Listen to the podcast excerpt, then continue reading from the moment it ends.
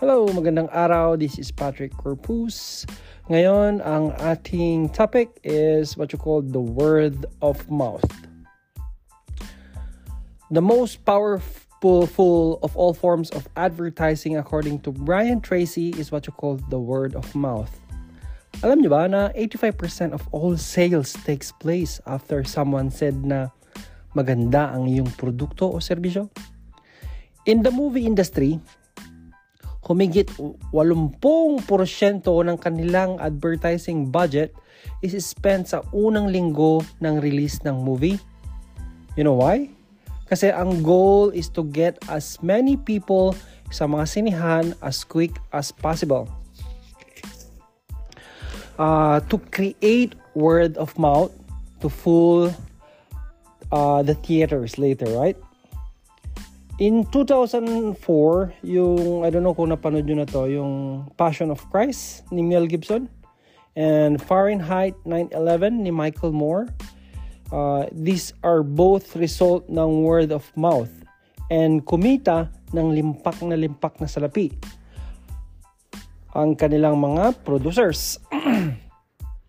Another example is sa restaurant, right? Kailan ba ang last time na pumunta ka sa restaurant ng dahil sa Diaryo or Yellow Page, right?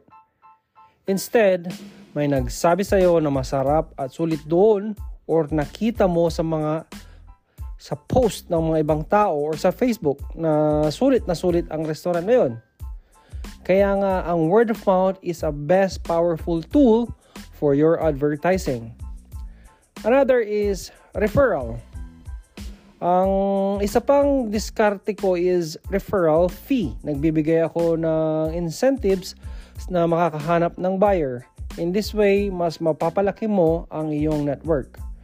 For example, nagbibenta ka ng sasakyan.